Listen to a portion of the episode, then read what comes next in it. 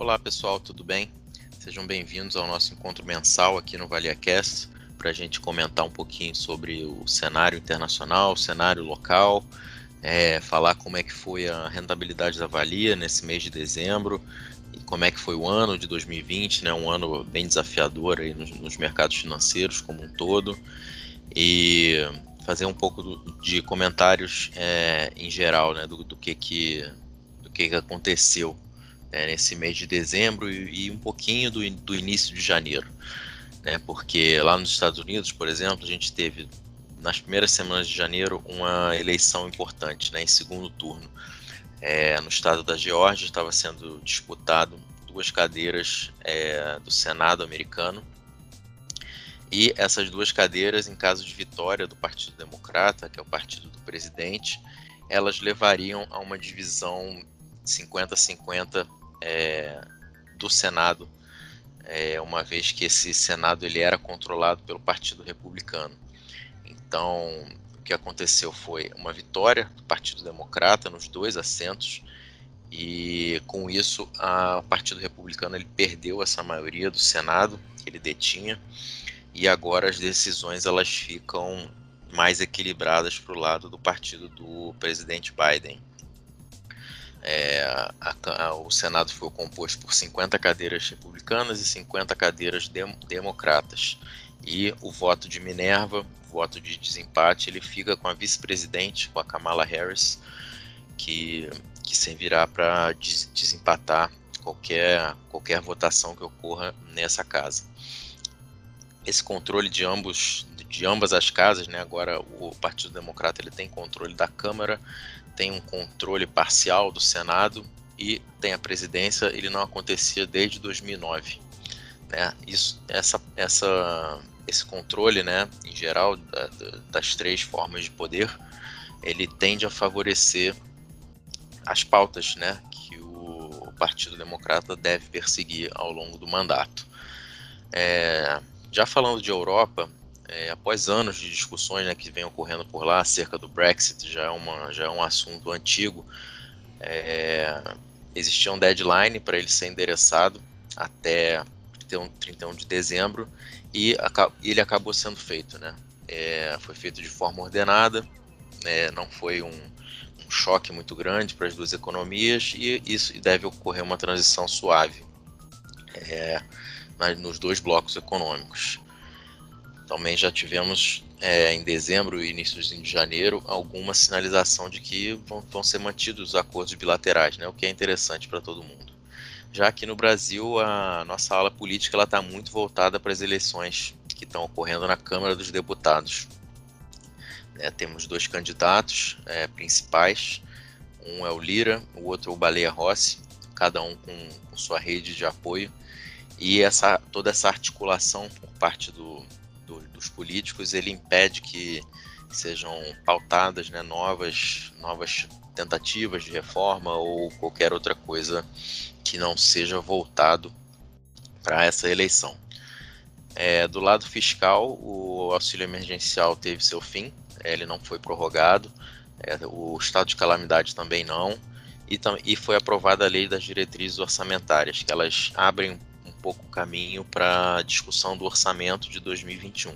Essa discussão do orçamento ela deve demorar um pouco mais a sair, mas é, já é uma sinalização de que tivemos um pouco menos de ruído político nesse mês de dezembro.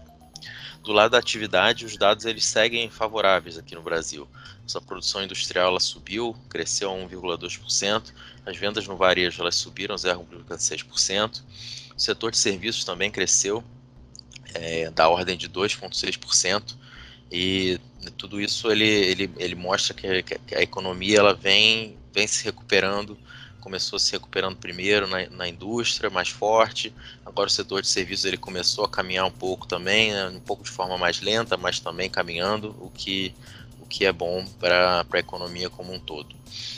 O boletim Focus, né, que é o, a, a mediana do que alguns analistas de mercado esperam para esse ano, ele ainda traz uma mediana de queda do PIB de 2020 da ordem de 4,37%. Já para 2021 é esperado uma alta de 3,4%.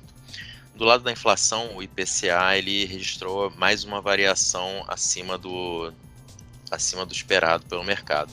Ela foi de 1,35% no mês e acabou acumulando alta de 4,52 em 12 meses, ou seja, a inflação de 12 meses de 2020 foi de 4,52. Ficou acima da meta do Banco Central, do centro da meta, né, mas o, Banco Central trabalha em bandas, então não foi um, um estouro da meta, mas sim ela ficou apenas acima do centro, o que não é ideal, é, mas é, Banco Central segue segue na linha de que há um choque temporário no, na parte de alimentos.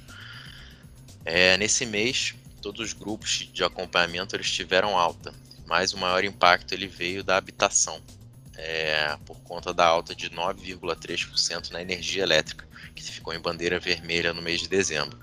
Em seguida veio novamente o, o grupo de alimentos, né, pressionando mais a inflação. E aí quando a gente acumula no ano é, o que que, que que trouxe né, o maior impacto para esse número do IPCA? Foi, de fato, o grupo de alimentos, que ele subiu 14,1%, e em seguida veio o grupo, esse grupo de habitação, que contempla a energia elétrica, que subiu 5,2%. É, o Boletim Focus ele espera uma inflação para 2021 de 3,34%, medida pelo IPCA. Enquanto isso, a Selic, a taxa básica de juros, ela deve ser incrementada ao longo desse ano até chegar em 3,25%. Lembrando que ela está em 2% atualmente. Agora falando um pouco do, dos resultados, né, da valia, como é que, como é que foi nesse mês. É, foi um mês bom para a grande maioria dos segmentos que a gente aplica. É, nossa renda fixa subiu 2,99%, nossa renda variável subiu 7,4%, o segmento de estruturados subiu 11,4%, exterior subiu mais 1%, o segmento imobiliário ele teve uma leve queda de 0,52% e o segmento de empréstimos também teve uma rentabilidade bastante expressiva de 4,3%. E aí quando a gente vai para o ano, né, como é que foi a carteira consolidada da Valia nesse ano de 2020? Como eu mencionei, um ano muito desafiador, mas os resultados eles foram bastante satisfatórios para um ano tão difícil. É, a nossa renda fixa ela performou bem, ela teve uma rentabilidade de 10,8%. A renda variável ela ficou em linha com o índice Bovespa, é, rendendo 2,8%. Nosso segmento de estruturados ele subiu 7,7% e o grande o grande carro-chefe esse ano foi o segmento de exterior. Teve uma rentabilidade espetacular de 49%. Isso foi fruto do tanto da desvalorização né, do real quanto do, da subida das bolsas internacionais. Tudo isso ajudou o segmento exterior. Já o segmento imobiliário, ele ficou em alta também, de 1% no ano, e o segmento de empréstimos também com rentabilidade muito boa, de 19,4%.